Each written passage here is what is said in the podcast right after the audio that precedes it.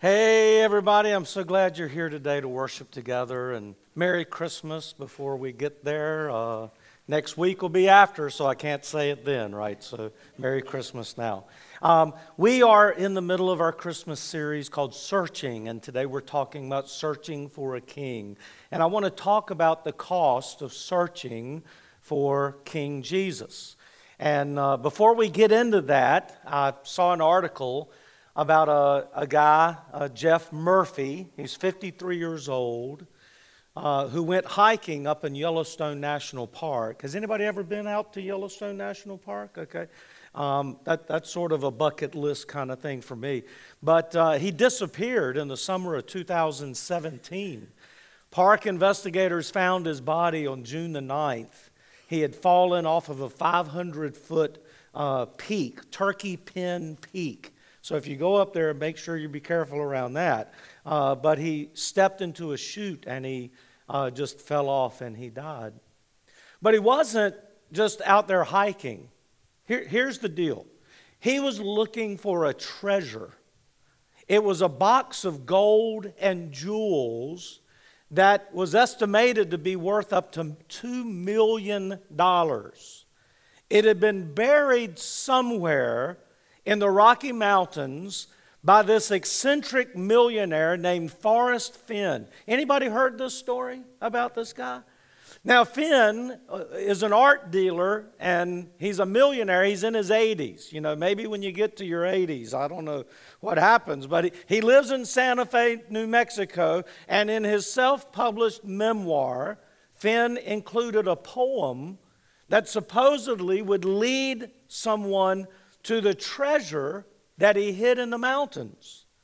And according to John Burnett's report, he's with NPR, this was back in 2016, he wrote the ornate Romanesque box is 10 by 10 inches and weighs about 40 pounds when loaded. I think there's a picture of the box and what was put in the box. Fenn was has only revealed that it is hidden in the Rocky Mountains somewhere between Santa Fe and the Canadian border at an elevation of about five, above 5,000 feet. It's not in a mine, a graveyard, or near a structure. Now, here's the sad part Murphy is the fourth man to die while searching for this treasure. This box would eventually be found by a 32 year old medical student in December of 2020. Now, here's the deal we're all searching for something in life that we value. We want to find that treasure that brings us joy and happiness, prosperity and peace, love and companionship. But often, what we think will bring all of that to us doesn't. It brings heartache and pain. What we think is going to make us happy actually imprisons us. Like those searching for that treasure in the mountains, we lose our footing and we come crashing down. As that old country song goes, we're looking for love in all the wrong places. Some of y'all know that song. Now, Jesus and I believe we're here because we believe this, is the true source of joy and purpose in our lives.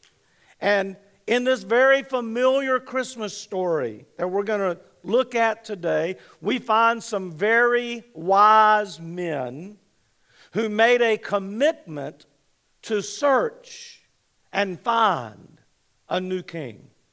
And their journey is reflective of our journey. And what we discover is this that the king of our life deserves our total devotion. Would you agree with that? The king of our life, Jesus Christ, deserves our total devotion. Well, what does total devotion mean? That's what we're going to talk about today. In Matthew chapter 2, we read the story of the Magi or the wise men. After Jesus was born in Bethlehem in Judea during the time of King Herod, Magi from the east came to Jerusalem and asked, Where is the one who has been born king of the Jews? We saw his star when it rose and have come to worship him. When King Herod heard this, he was disturbed, and all Jerusalem with him. When he had called together all the people's chief priests and teachers of the law, he asked them where the Messiah was to be born. In Bethlehem in Judea, they replied, for this is what the prophet has written. But you, Bethlehem, in the land of Judah, are by no means least among the rulers of Judah, for out of you will come a ruler who will shepherd my people Israel. Then Herod called the Magi secretly and found out from them the exact time the star had appeared. He sent them to Bethlehem and said, Go and search carefully for the child. And as soon as you find him, report to me, so that I too may go and worship him. After they had heard the king, they went on their way, and the star they had seen when it rose went ahead of them until it stopped over the place where the child was. When they saw the star, they were overjoyed. On coming to the house, they saw the child with his mother Mary, and they bowed down and worshiped him. And then they opened their treasures and presented him with gifts of gold, frankincense, and myrrh. And having been warned in a dream not to go back to Herod, they returned to their country by another route. Now, I want you to think about what it cost these wise men, these magi, to go searching for this king. Somehow, we know they learned that there was a king that was being born. And in order to get there, it was going to require a commitment on their part. But what did that commitment entail? Well, first of all, it, it required time. You, the, these wise men, these magi, gave about two years of their life in search of this king. We know that they came from a long distance. Scripture teaches that they came from the east, which most theologians would believe would be Babylon. Now, as we learn about who these magi were in that culture, according to Mark Moore and uh, his commentary. We believe that they are scholars who studied astrology and astronomy, as well as other areas of study like medicine and math and natural sciences. So they were literally wise men. They were also probably influencers in the Medo Persian Empire. They were often political or religious advisors who were instrumental in setting up new kingships. Now, think about that. If that's the case, then we can understand why Herod would be a little concerned when these guys show up. When they had traveled to Jerusalem and asked about where this new king was. Now, apparently, again, they had seen some kind of unusual phenomenon in the stars. We don't know what it was exactly, um, but they believed that whatever it was that they were witnessing was informing them that a new king was coming to Bethlehem. Or they didn't know Bethlehem, they just knew the area. And so they searched. Now, recently, astronomers, with the help of computers, have tried to figure out what it was the Magi saw. And through uh, all of their computer calculations, they did find that back in 6 BC, there was an alignment of Jupiter and Saturn in the constellation of Pisces. Now, that only happens once every 800 years but it took place three times in 6 BC. It happened in May, in October, and in December. A year later, Mars would align with them. Now, obviously, all this meant something to them. It doesn't mean anything to me, but it meant something to them. Now, none of this can explain the phenomenon of them following a star and it sitting over the house where they were trying to go to. Uh, we, we don't really understand how that happened unless we believe in miracles. Do you believe in miracles? Okay. Again, we don't know exactly how long it took them to travel to Jerusalem. We do know that a trip from Babylon to Jerusalem would have been about 400 miles. They didn't have cars or airplanes, remember? But if they followed the star, we can assume they would have to travel at night. So we can imagine it might take a little bit longer traveling at night. If they rode on camels, it could take two or three weeks to make that trip. If they went by foot, it would take a little longer. We know that the star appeared to them about two years before they arrived.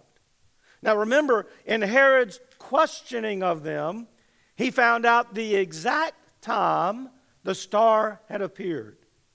And when Herod gave orders to kill the baby boys in Bethlehem, we know that he specifically said any boys who were two years old and younger.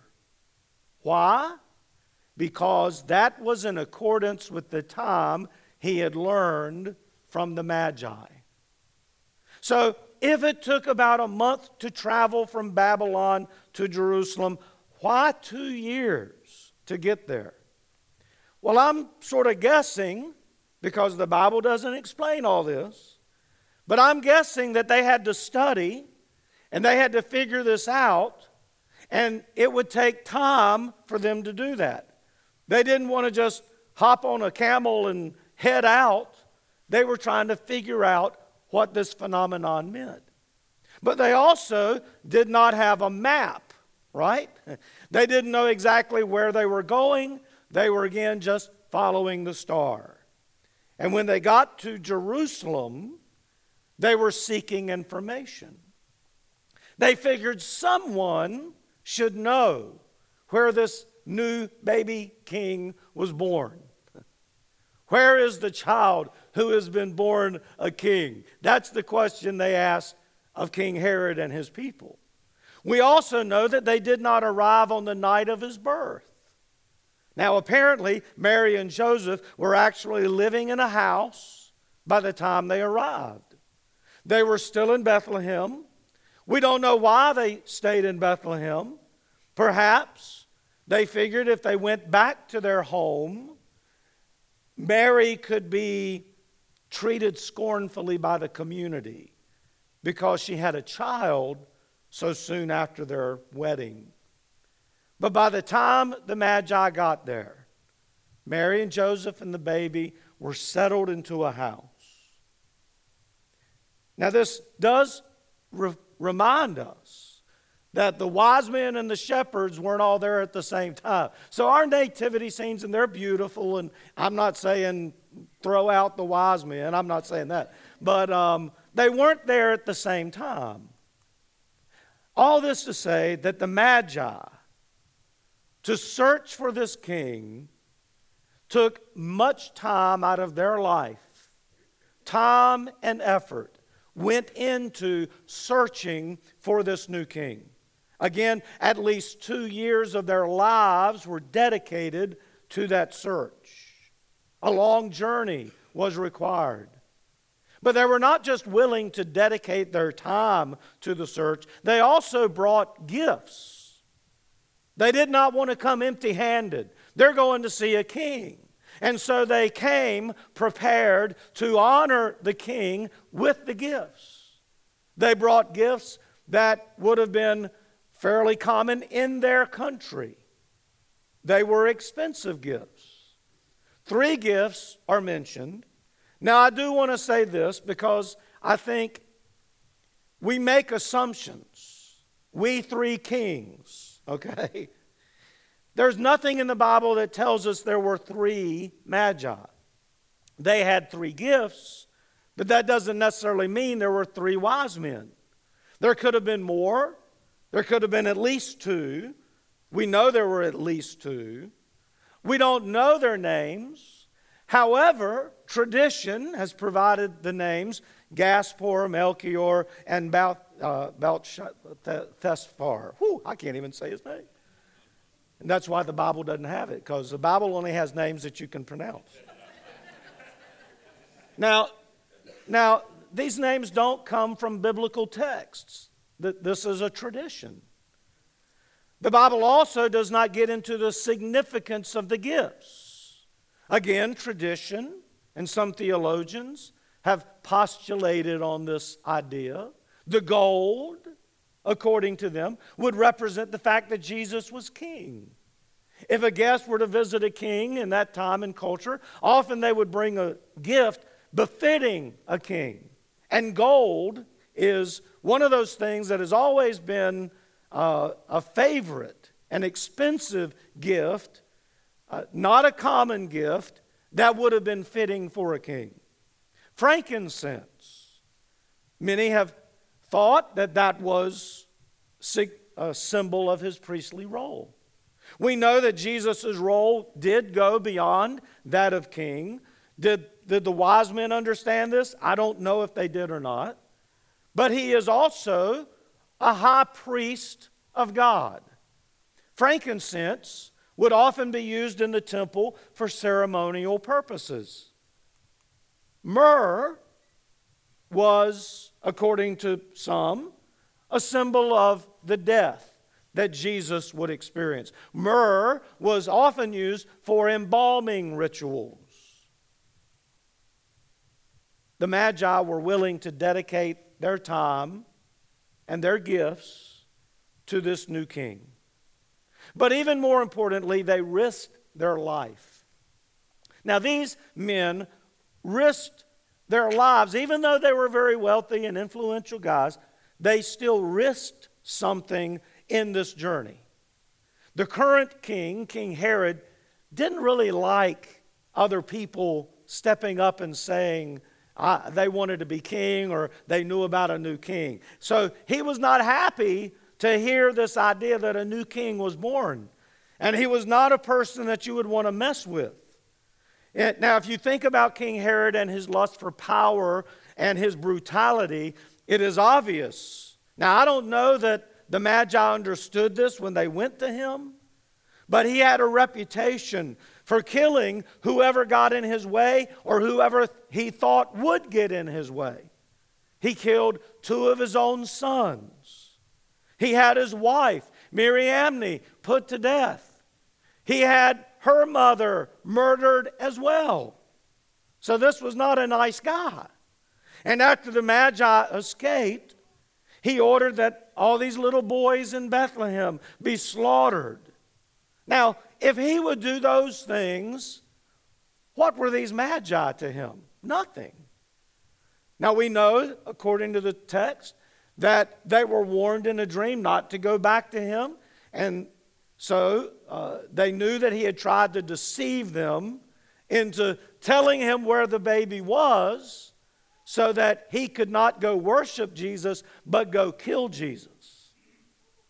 We know what his intentions were. And so instead of going back to Herod, they went home in a different direction, and Herod was furious when he found out. And if he could have gotten his hands on these guys, believe me, he would have had them put to death. But instead, he just had those baby boys killed. He just had those baby boys killed. What kind of person does such a thing? Now, we know that Bethlehem was a much smaller village at that time than it is today. Probably the number of babies, baby boys that were two years old and under, were not in the thousands or hundreds. In fact, Mark Moore suggests that there was more like 20. But that doesn't diminish the horror for those 20 families that lost their babies. Those families suffered because Herod wanted to kill Jesus. It's unimaginable. But this brought to Matthew's mind in Jeremiah 31 15. This is what the Lord says A voice is heard in Ramah, mourning and great weeping, Rachel weeping for her children and refusing to be comforted because they are no more. That was prophecy, and it was fulfilled in that day. Now, these wealthy, highly educated, and influential men humbled themselves and even risked their lives in their search for a king.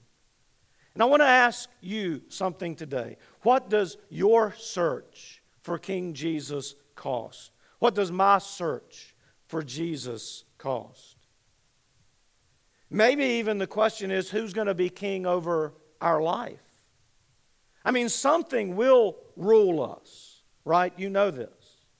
We have a master, some master. We're going to serve a master. Now, there are a lot of different masters. It could be our money, it could be possessions, it could be a person, it could be ourself. We could sort of put ourselves on that throne. But you know, Jesus wants to be on that throne. Y'all know that, right? King Jesus wants to be the Lord and Savior of our life. But he also warned us to count the cost. What does that mean? What will it cost to follow Jesus? Well, I would suggest to you the same thing it cost those magi time.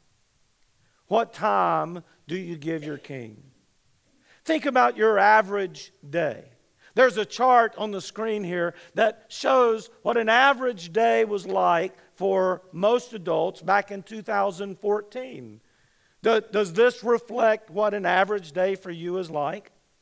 Um, of course, sleeping and working are going to take up most of our time if, if we are in that you know 18 to 65 age group where we're working full time. But what about the other time that's available? Think about how much time you spend with God on a daily basis. Do you set aside some time to read His Word?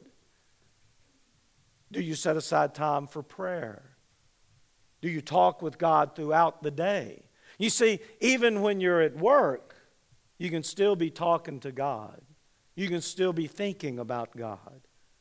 In fact, I would suggest we can worship God all day long, right? How much time do you spend in worship?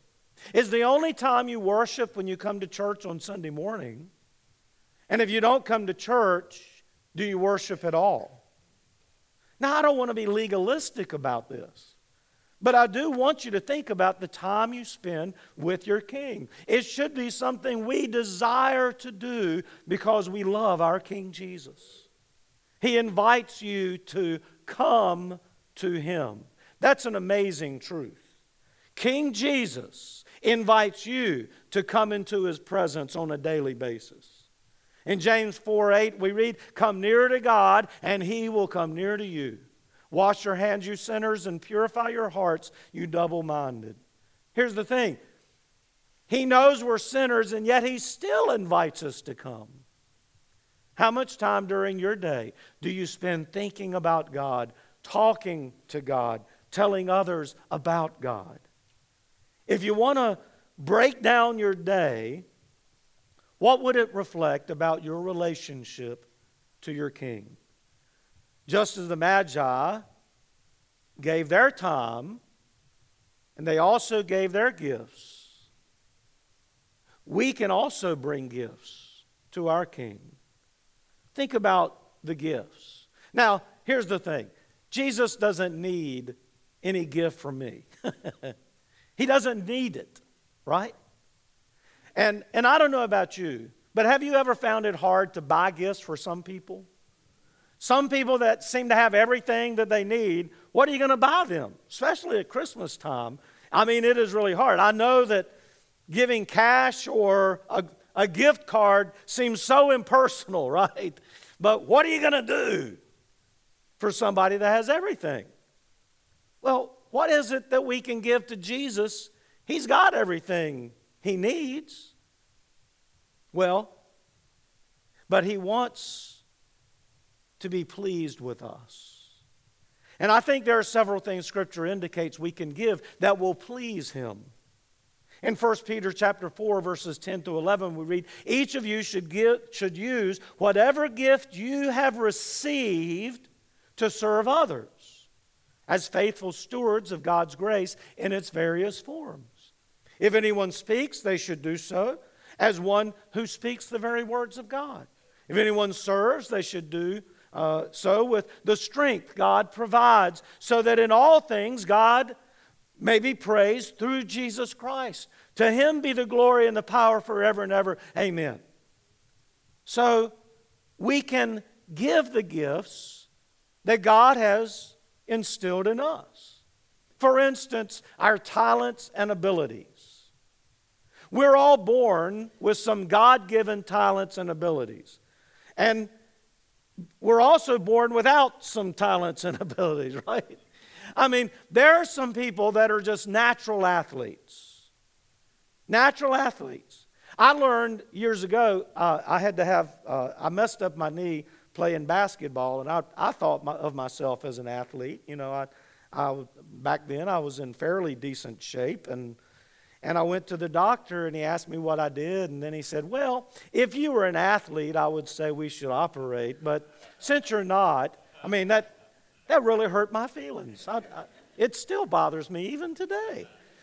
But, you know, there are some people that are just natural athletes. They are so gifted and skilled. There are others who are just naturally artistic. Have you ever been around somebody like that? They can draw, they can paint, they can uh, create poetry, they can write music. I mean, th- th- this is something beyond what the average person can do. Others are drawn to uh, topics or skills of study like mathematics and history and science. Now, this doesn't mean that those who are gifted in those ways don't have to work to sharpen those skills, but it does mean that God gave them the skills. They were born with these natural abilities. I was born with certain skills. I'm still trying to figure out what they were, but Christy will tell me. How I use them is up to me, right? You're born with certain abilities. How you use them is up to you. Am I going to be selfish in the way I use them, or will I use them to benefit others to the glory of God? If you want to give God a gift that will please Him, use the gift He gave you to honor Him. Now, isn't that what any father would like? When a dad watches his child playing ball. And look, Leon, you call a lot of games out there. You probably hear dads yelling from the sidelines all the times. When, when a dad is wa- or a mom is watching her child play and they hear someone bragging on their child, man, what a great play, blah, blah, blah, blah. What does the mom or dad say? That's my kid, you know. They might not say it out loud, but they're thinking, that's my boy, that's my girl. When somebody says they, eh, he or she is just a chip off the old block, you know, hopefully that's a positive thing. but people are honoring the parent for the talent and the skill of the child. So if you want to give God a gift that will please Him, live in such a way that people will say, You're just a chip off the old block. You are your father's child. Now, some of those gifts are spiritual gifts. God has also given us these spiritual abilities that we use along with those talents in Romans 12, 6 through 8, we read, We have different gifts according to the grace given to each of us. If your gift is prophesying, then prophesy in accordance with your faith. If it is serving, then serve. If it is teaching, then teach. If it is to encourage, then give encouragement. If it is giving, then give generously. If it is to lead, do it diligently. If it is to show mercy, do it cheerfully. So, we got this list prophesying, which really is not really saying that you're foretelling the future, it is more saying proclaiming the Word of God. So if that is your gift, go out there and do it for all it's worth. Serving, humbly being a blessing to other people. Teaching, the ability to influence others with the knowledge that you have of God. Encouraging, the ability to lift up others' spirits, giving, generously meeting the needs of others, leading to influence people to follow you in your search for Jesus. Mercy, when you don't repay evil with evil. This is the spiritual ability to not seek revenge. Now, this is not a comprehensive list of all the spiritual gifts, but it is a pretty good sample of the gifts that God wants us to use in serving Him. And if you want to bring a gift to honor your King, consider the spiritual gifts He has given you. How are you using those gifts to honor your King? And then there's one other gift, and that uh, finances, the resources we need to live life with. Now, do you believe God has provided you with the resources that you have? That's a big question. Now, if you think, well, I've gone out and I've earned it all and I use it however I want to, and you don't give God any of the glory for it, well, you'll have to deal with God later. But God has provided you with the health and the ability to work and, and be able to produce.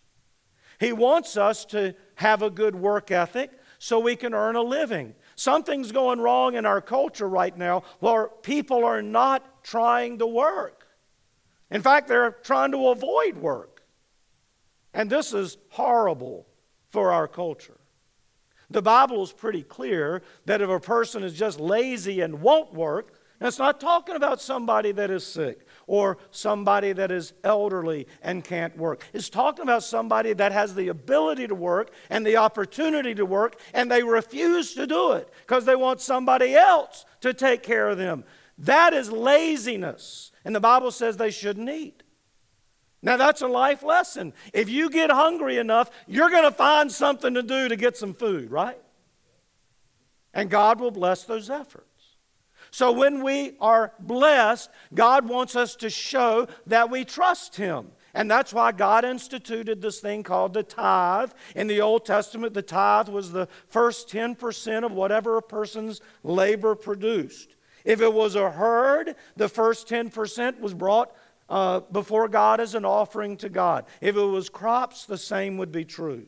The point behind this was it would reveal whether that person trusted in God.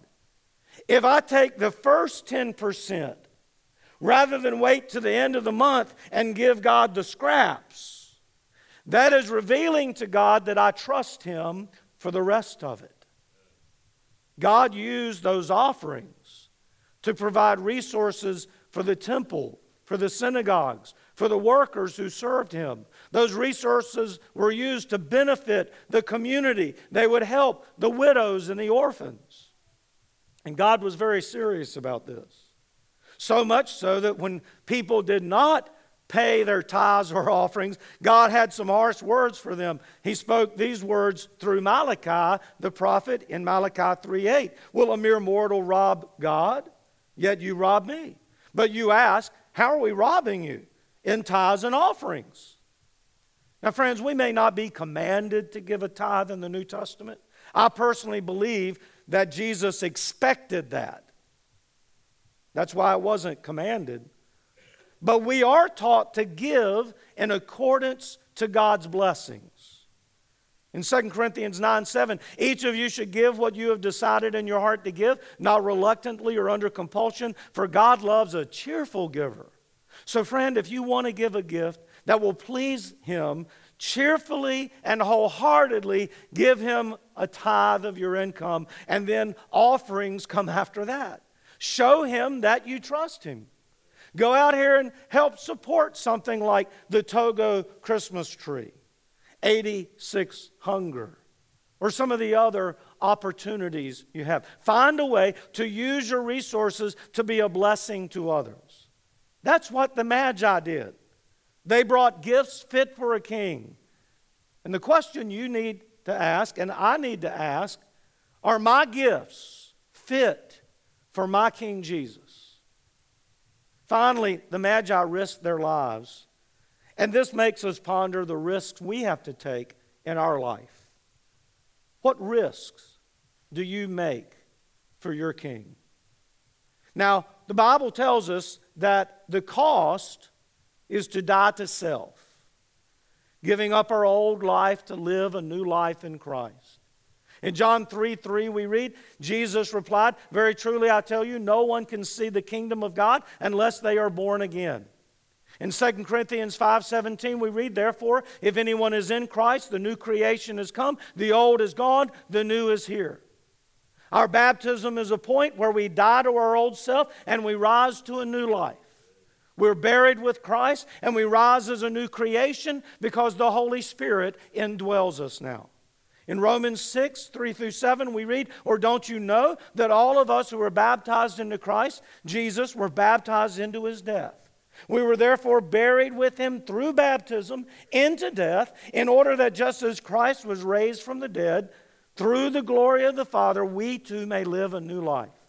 For if we've been united with him in his death like his, we will certainly also be uh, united with him in a resurrection like his.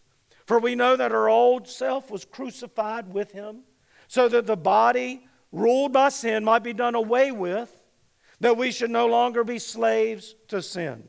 Because anyone who has died has been set free from sin. And so the cost in our life is to die to self, to set self aside and put Jesus on that throne. Now, Dietrich Bonhoeffer, the great German Christian theologian who himself was put to death because he stood up for Christ, spoke to this question what does it cost to follow Jesus? He wrote, When Christ calls a man, he bids him come and die. It may be a death like that of the first disciples who had to leave home and work to follow him. But cheap grace is grace without discipleship, grace without the cross, grace without Jesus Christ living and incarnate. It costs to follow Jesus Christ. But, friends, it costs a lot more not to. Every day, we have to make a choice to die to self and live for Christ. When He is our King, He deserves our total loyalty. And that means we love nothing more than Jesus.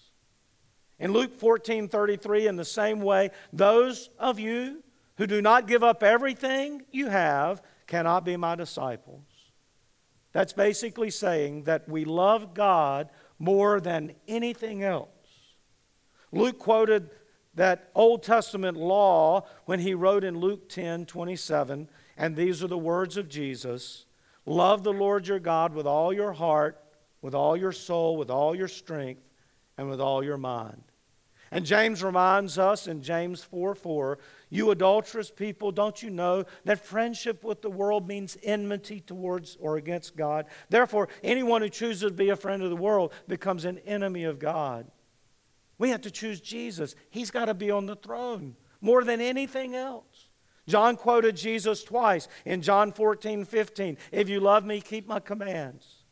And in John 15, 10, if you keep my commands, you will remain in my love, just as I have kept my Father's commands and remain in his love.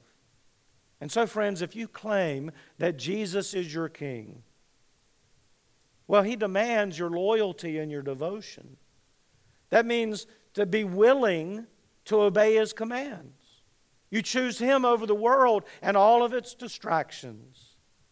I think the wise men sacrificed time and resources, even risked their lives to find the king, and they worshiped him when they found him. And I wonder about us. We are on a journey of discovery.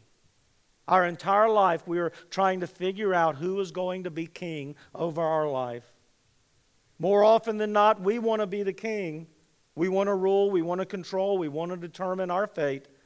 But hopefully, we will be open to finding the true king. And one day the journey will be over, and then there will be eternal consequences for our choices. And at the end of the journey, we will find Jesus. One way or another, we will find him. The Bible says every knee will bow, every tongue will proclaim Jesus Christ is Lord. My question is why not worship Him now? Why not find Him now? Why not bow before Him today? Why not seek His will today?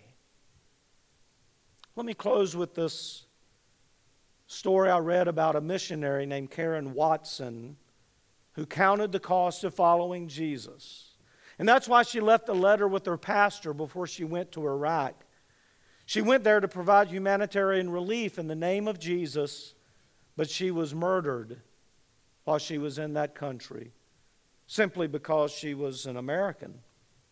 The letter began, You're only reading this if I died. And it included gracious words to her family and friends and this simple summary of following Christ. To obey was my objective, to suffer was expected, His glory, my reward. Friend, in your search for Jesus, what are you willing to risk? What are you willing to give? What time are you willing to sacrifice? May I suggest that our King Jesus deserves our full devotion.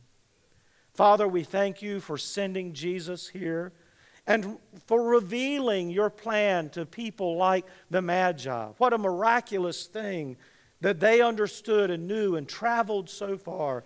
And thank you for the example that they set for us in searching for Jesus. They gave their time, they gave their gifts, they risked their lives in their search. And I pray, Father, that we too may follow their example, and in so doing, that we might set an example for others. It's in the name of Jesus we pray.